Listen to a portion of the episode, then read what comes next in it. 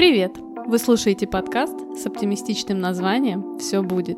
И мы его ведущие, два психолога, Ира и Таня. Каждую неделю откровенно и с юмором мы говорим на серьезные темы.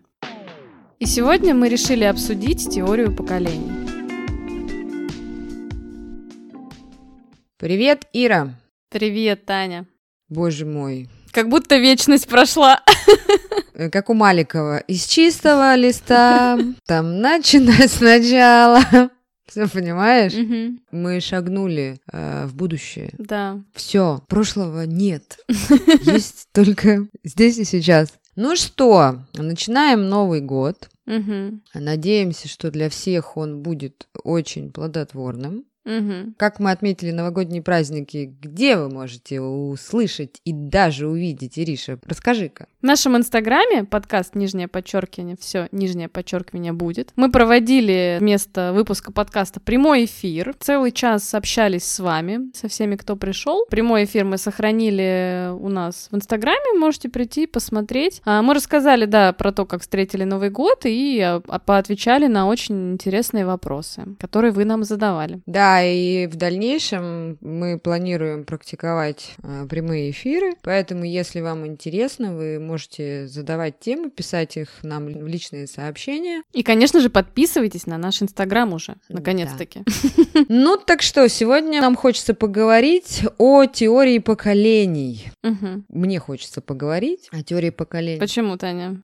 В связи с тем, что сейчас э, у нас такой просветительский подкаст. Угу. Сегодня вы услышите много новых слов. Угу. Я очень часто слышу, в том числе и от тебя, эти новые словечки, и также читаю их на просторах интернета. Угу. И как раз-таки вот существует, оказывается, такая теория поколений. Достаточно интересная, но научно не доказанная. Кто э, рассказал о этой теории? Два социолога, которые провели такое свое исследование, да, и они подбили определенные факты, данные того, что происходило в разные временные эпохи, ну и, собственно, в зависимости от того, какие события происходили в странах, да, в мире, это влияло на то, как э, формировалось поколение, да, какие были вот самые важные события и какие сформировались стереотипы в связи с этими поколениями. А двух этих социологов... Их звали Уильям Штраус и Нил Хау. Они в 91 году выпустили такую книжку, причем они подбили вот это исследование свое о поколении, там чуть ли не с 1500 года. Но мы, конечно же, будем говорить сегодня про современные, да, про тех, кто живет еще сейчас. А эту теорию, на самом деле, да, она действительно не особо научная, да, то есть это такие э, выводы, грубо говоря, двух людей. Это вообще не научная теория, у нее нет статистики, нет эмпирических данных. В этой теории они утверждают, что что поколения меняются раз в 20-25 лет, э, люди сплочаются, угу. потом э, свобода самовыражений и снова сплочение. То есть они говорят это как от такой цепочки. Поэтому если каждые 20-25 лет, мы сейчас обсуждать будем как раз четыре поколения, которые мы уже застали, там пятое и шестое, как раз-таки оно, может быть, будет опять на сплочение. Ну, потому что сейчас мы э, вступаем в такую эпоху в эру Водолея, э, в эру свободолюбивых людей. То, что происходит происходит вокруг, да, то, что происходит э, в экономике, то, что происходит, э, вот даже с пандемией, да, то есть какие-то события, они, конечно же, влияют на формирование определенно. Та же, например, э, какая-то революция там техногенная, да, развитие технологий, конечно же, это все влияет на то, когда рождаются новые люди, да, как они формируются. Конечно же, поколения сменяют друг друга. Я думаю, что это ни для кого точно не спорно, да, потому что если мы посмотрим, есть вот это вот отсутствие очень часто просто взаимопонимание между родителями, да, нашими родителями и нами, например, и уже там нашими детьми и нами. Но опять же, да, есть определенные стереотипы, есть какие-то вещи, которые просто часто повторяются, да, но, естественно, каждая семья, да, она абсолютно уникальна, и в наше время, например, да, я считаю, что каждый может выстроить хорошие гармоничные отношения со всеми членами своей семьи, вот, но интересно, на самом деле, посмотреть, как формировались все-таки эти поколения, и с чем сталкиваемся мы, как участники этих поколений, да, какие у нас возникают трудности в связи с тем, в какое время мы родились. Ну, кто увлекается историей, просто мы сейчас будем обсуждать это э, наше время, ну, соответственно, данность немножечко прошлой эпохи, Угу. прошлого века уже так. А если вы копнете в историю, вы тоже там увидите, что были революции, были определенные и в прошлых поколениях, это там и вре- времена Петра Первого, Екатерины, Николаевские времена, что да, где-то был дух бунтарства, где-то наоборот Мгм. потом была вот эта история большевизм, вот, ну, все вот это вот, как говорится, рельсы то снова расходятся, то снова в одну точку сходятся. И вот так вот цикличность происходит такая же по жизни. Ну так что, начнем. Первое поколение, да, это, я бы сказала, что это наши родители, ну, я имею в виду нас с Таней, да, по возрасту. Это послевоенное поколение. У кого-то это бабушки, дедушки даже, да, Да, сейчас я имею в виду. люди до 1965 года. Ну, и после войны, соответственно, да, Да. Это поколение называется бумеры.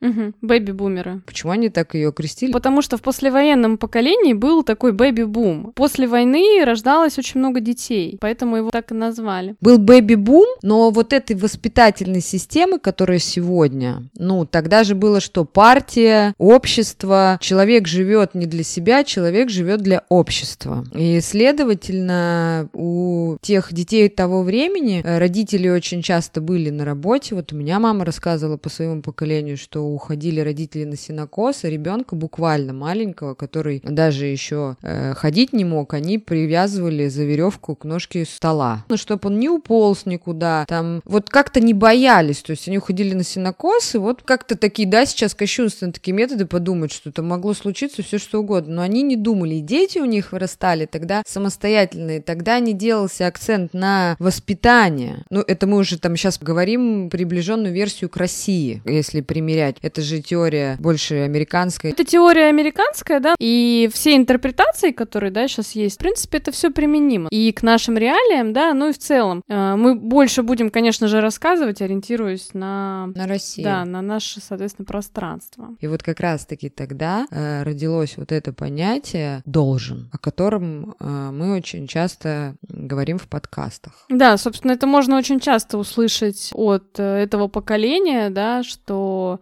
женщины, девушки должны выходить замуж, рожать детей, что надо получить обязательно образование высшее, что без него никуда, потому что тогда это было обязаловкой. Я помню, я очень много раз там какие-то вопросы задавала маме, да, про то, там, почему она куда пошла учиться, да, почему там заводилась семья и так далее, да, и в те времена, на самом деле, да, действительно, вот было вот это понятие определенное, что вот идем по какой-то схеме. Институт, семья, завод какой-нибудь, да, работа. Да. И как раз-таки после этого поколения появляется поколение, которое 65-го года, уже по 80-е. Это вот индивидуалисты, такие прагматики. Поколение X. Да, иксеры. То есть, если это были бумеры, вот тут иксеры, у меня уже поколение X, я знакомые буквы увидела, понимаешь? Если Мгм. бумеры для меня было что-то сложное, поколение X. И вот как раз этому поколению было вложено, что забота о детях ты должен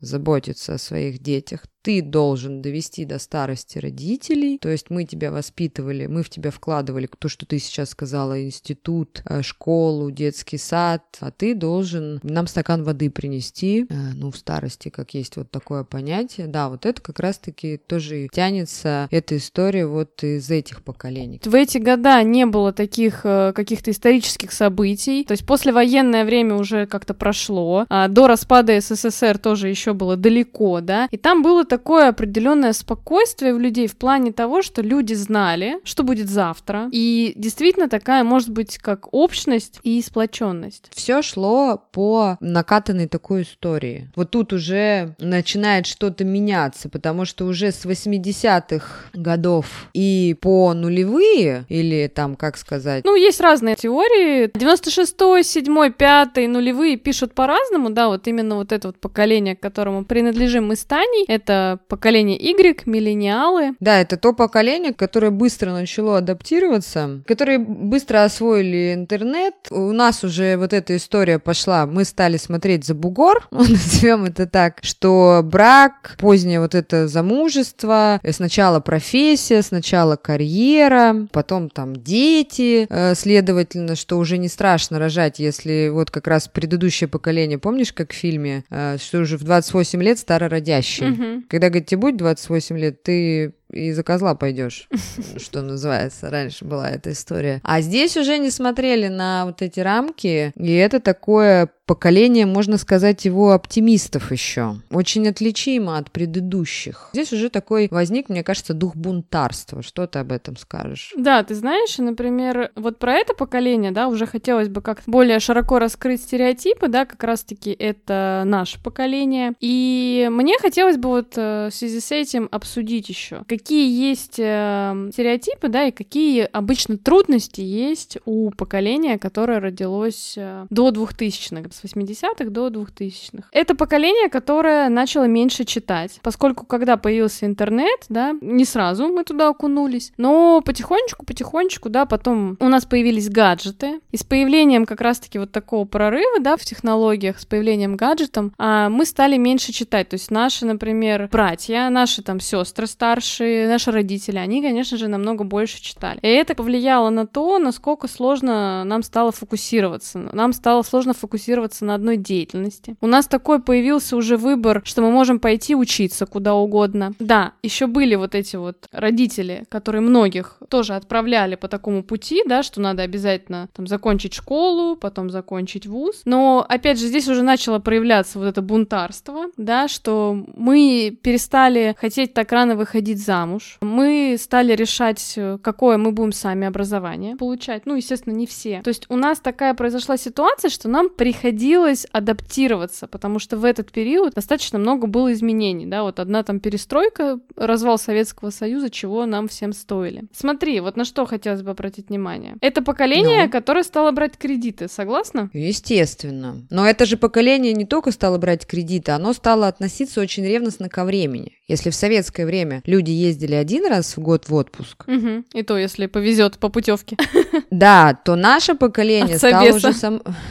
то наше поколение стало уже выбирать, когда я хочу ездить, как я хочу ездить и куда я хочу ездить. А, а что ты про кредит хотела сказать? Что появилось такое, что мы хотим жить сейчас. То есть вот как раз-таки вот да. это вот ощущение, что мы хотим жить здесь и сейчас, и сейчас получать все блага. Опять же, это поколение, в котором на, на самом деле достаточно много, да, появилось, поскольку возможностей, какие-то открытые границы, люди стали выезжать, э, переезжать в другие страны жить, э, образование получать в других странах, да, ну вот не все, да, наверное, в следующем поколении это больше проявлялось, конечно же, и какие тоже есть определенные истории, если мы будем сравнивать, вот сейчас пойдем, когда в следующее поколение, это поколение не сильно на самом деле заботилось о своем здоровье, да, если сравнивать его вот с тем, с новым следующим поколением, почему? Согласись, это поколение таких вот работников. Оно поколение работников, но в то же время это поколение, оно с высокими амбициями, и у них э, желание оплаты труда абсолютно другое. Это поколение свободного графика работы. Сейчас это еще больше проявляется, но тогда мы уже заявили, ну, что мы хотим работать тогда, когда мы хотим. И опять же, в этом поколении вот эта вот способность взять руководство, не имея достаточного опыта. Оно многофункциональное поколение, легко обучаемое, вот это вот вовлеченность. И если брать предыдущее поколение, то те работники очень исполнительные, то есть это которые иксеры, они очень исполнительные, и они держатся мертвой хваткой за работу, то поколение миллениалов,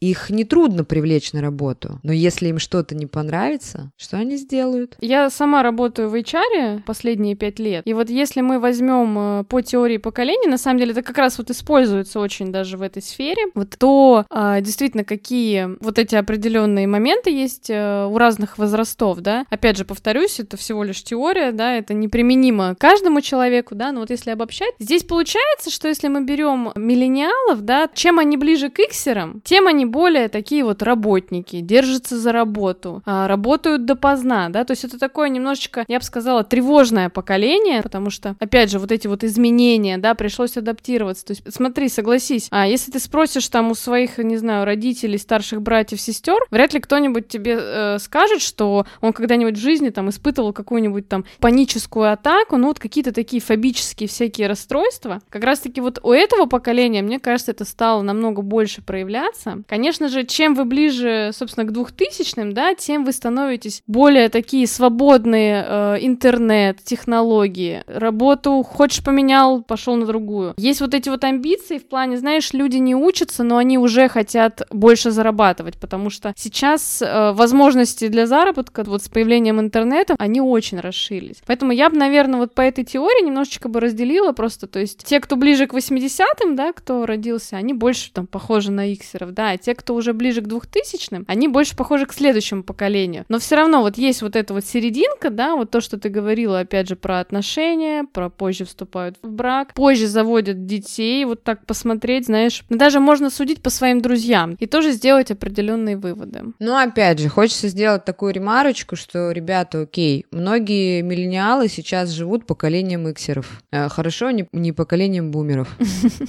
Ну, потому что все-таки, возвращаясь вообще к нашим подкастам, э, вот это вот разделение поколений, окей, да, есть такая статистика. Вот даже, кстати, ученые не особо исследуют это и говорят об этом. Для кого-то сегодня это просто настоящее открытие, то, что мы говорим. А кто-то скажет, ой, да фигня, я уже читал про это. Потому что для меня в свое время, ты же заговорила про эти поколения, для меня в свое время это угу. было открытием, и мне захотелось почитать, посмотреть, что это, как это. И сейчас я слышу такую вещь, что для меня, допустим, когда говорят, я там очень хочу детей, мне говорит девушка, которой 22 года, я смотрю, у меня глаза квадратные, я говорю, какие дети в 22 года, о чем ты вообще, у тебя еще целая вселенная. На самом деле не будем забывать, что вот эти инстинктивные истории, э, разные темпераменты, разные характеры, разное воспитание, психологический климат, это очень все влияет, наши потребности, кто как воспитывался. Конечно. Есть яркие представители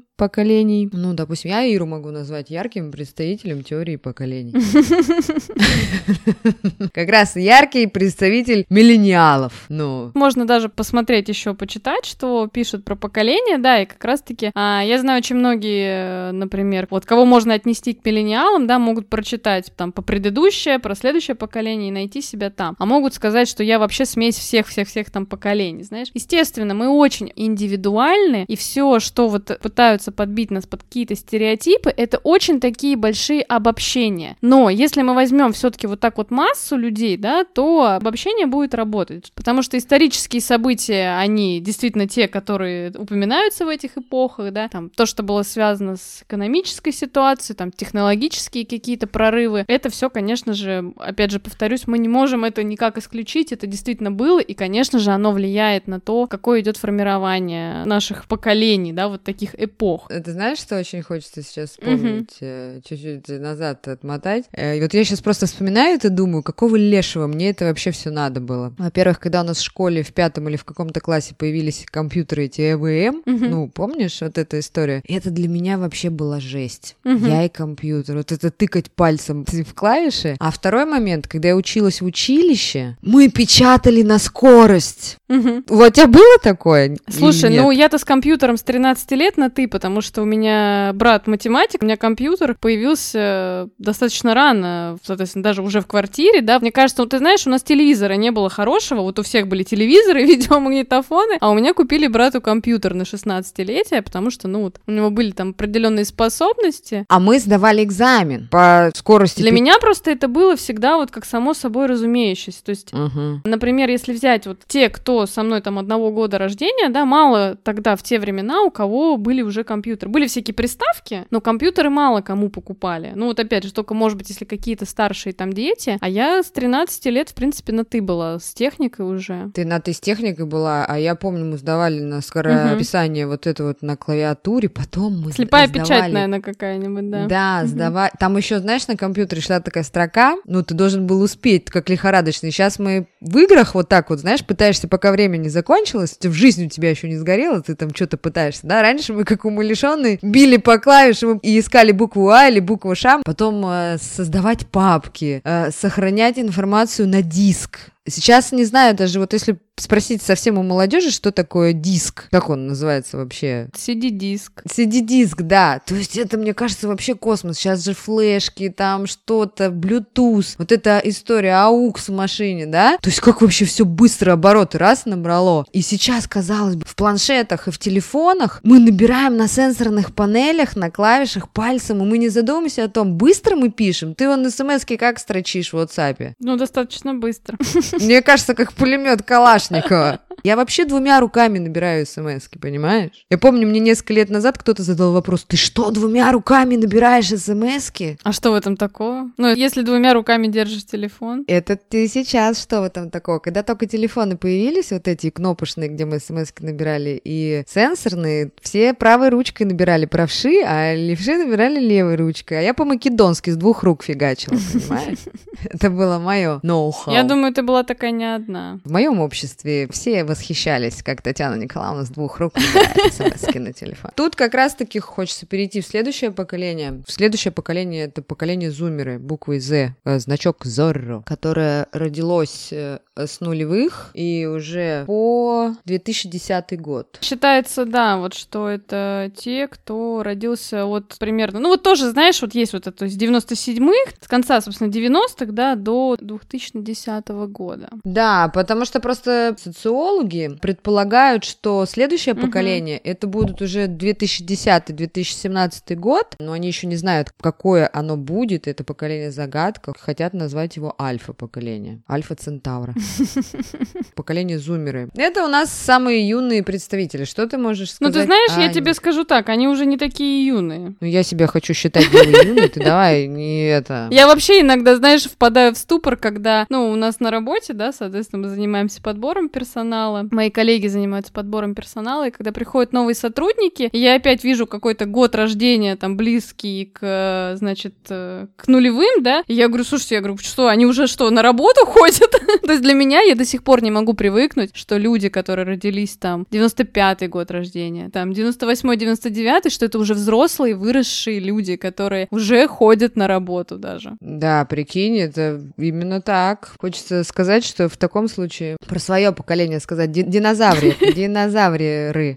Есть иксеры, бумеры, а есть еще динозавры. Ты знаешь, вот кому будет полезно, да, я считаю, что вот особенно, особенно родителям поколения Z, да, поколения зумеров, чем, мне кажется, хороша вот эта теория, да, хотя бы какие-то знания о том, что действительно, насколько все меняется, да, и почему люди становятся другие, да, как это все влияет, мне кажется, очень поможет родителям лучше понимать своих детей. То есть не просто понимать, что да, мы из разных поколений, мы разные. Эти знания помогут принимать. То есть не пытаться учить так, как учили нас. Переделать. Да, не пытаться переделывать, а просто принимать. Мне очень интересно наблюдать э, за вот этим поколением, как раз-таки про кого я говорю, да, что они уже ходят на работу. Я очень люблю общаться. Я как люблю как со старшими поколением общаться, так я очень люблю общаться. Я теперь не себя называю молодежью, да, а их называю молодежью. И мне всегда интересно, какие у них мысли, какие у них перспективы, о чем они думают. И если вот говорить про это поколение, то, конечно, есть у них определенные плюсы, которых не было в нашем с тобой поколении. Но есть и, на мой взгляд, такие определенные минусы. Это поколение стало очень интернет-зависимым. Очень. Они все время общаются в соцсетях, в интернете, и у них тоже прослеживается такая история, что они больше чувствуют одиночество. То есть, с одной стороны, вроде бы они общаются постоянно в интернете, но им сложно становится строить какие-то социальные связи уже в реальном мире. И вот это, конечно же, такой момент. Ну, опять же, мы не знаем, хорошо это или плохо, да, то есть это мы сейчас предполагаем, что это не очень хорошо. А может быть, знаешь,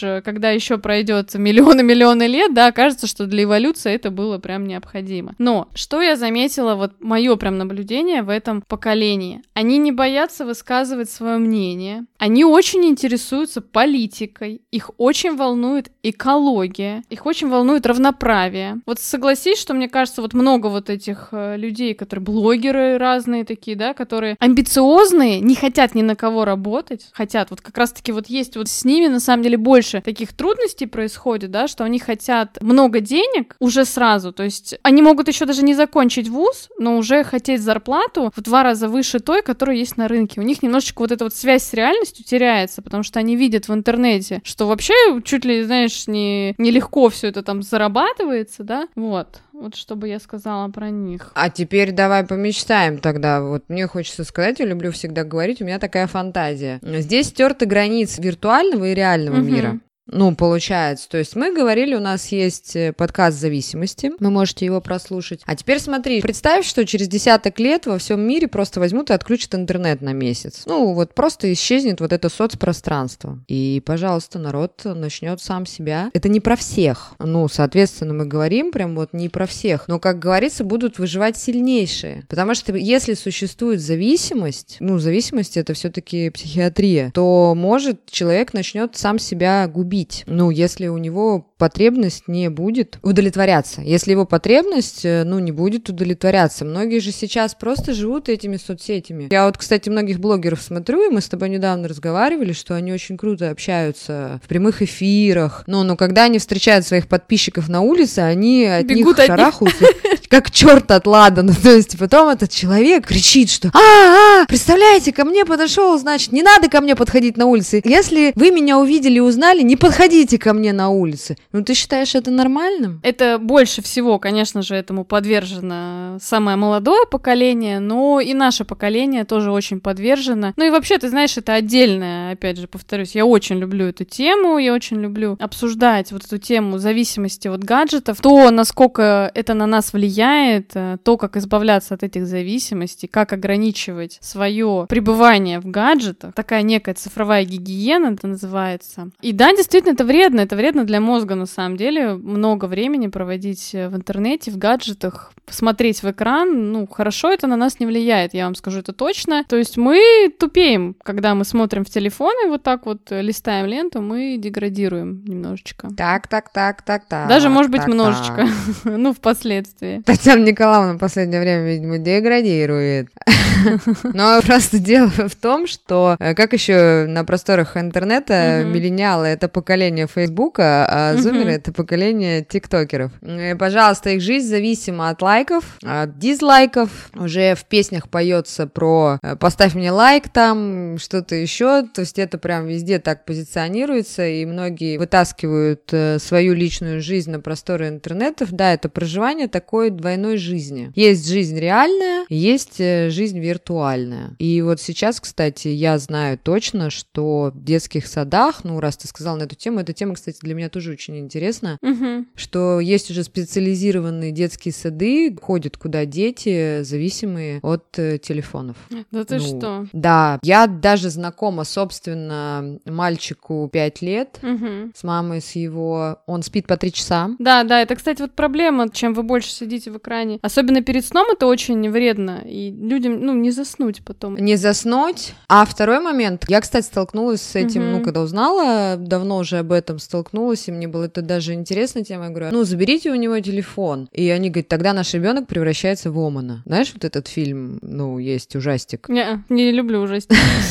Хорошо, тогда это я люблю ужастик. Расскажи, расскажи. Он просто, он превращается в Халка, тогда так назовем. Он начинает бить посуду, э, он начинает громить, у него появляется неимовернейшее силища, а заметьте, у людей с психиатрией, я тоже знакома с этим, я знаю об этом, я видела, они могут прутья металлические закручивать в узел. Угу. Вот э, у них берется вот эта вот история, то есть весь потенциал подключается, а представьте в это маленькое существо 4-5 лет, вы представляешь, оно превращается во что? Он превращается. И то есть нам приходится давать телефон, хотя я знала этого ребенка, когда еще он не был зависим от телефона. Ну я скажу так, это очень печально печальная на самом деле история, да, и чем раньше это осознается, да, что действительно можно просто получить вот это определенное заболевание, и на самом деле ребенку до трех лет вообще нельзя давать гаджет. Вообще. Вообще нельзя показывать экран. Потому что за вот эти вот первые три года происходит определенное формирование мозга. Даже сетчатки глаза. Да, да, да. И дети, которые, ну мы уже, мне кажется, говорили об этом тоже. Дети, которым дают до трех лет э, телефон, потом у очень многих возникают проблемы. Вот есть такое заболевание, синдром дефицита внимания, да, гиперактивности. Как раз-таки вот та проблема, о которой я говорила, да, что вот что наше поколение, что следующее, нам с каждым поколением становится все сложнее и сложнее концентрироваться на каких-то одних задачах и вообще удерживать внимание. Обрати внимание, раньше люди читали там толстенные книги, а сейчас, если мы возьмем какой-нибудь Инстаграм, я сейчас очень от многих слышу, у кого личные аккаунты, большие аудитории мне говорят, что посты перестали читать смотрят только сторис, то есть 15 секунд. Вот вы представьте, насколько мы обленились, насколько наш мозг уже обленился, что нам не хочется уже читать даже пост в интернете.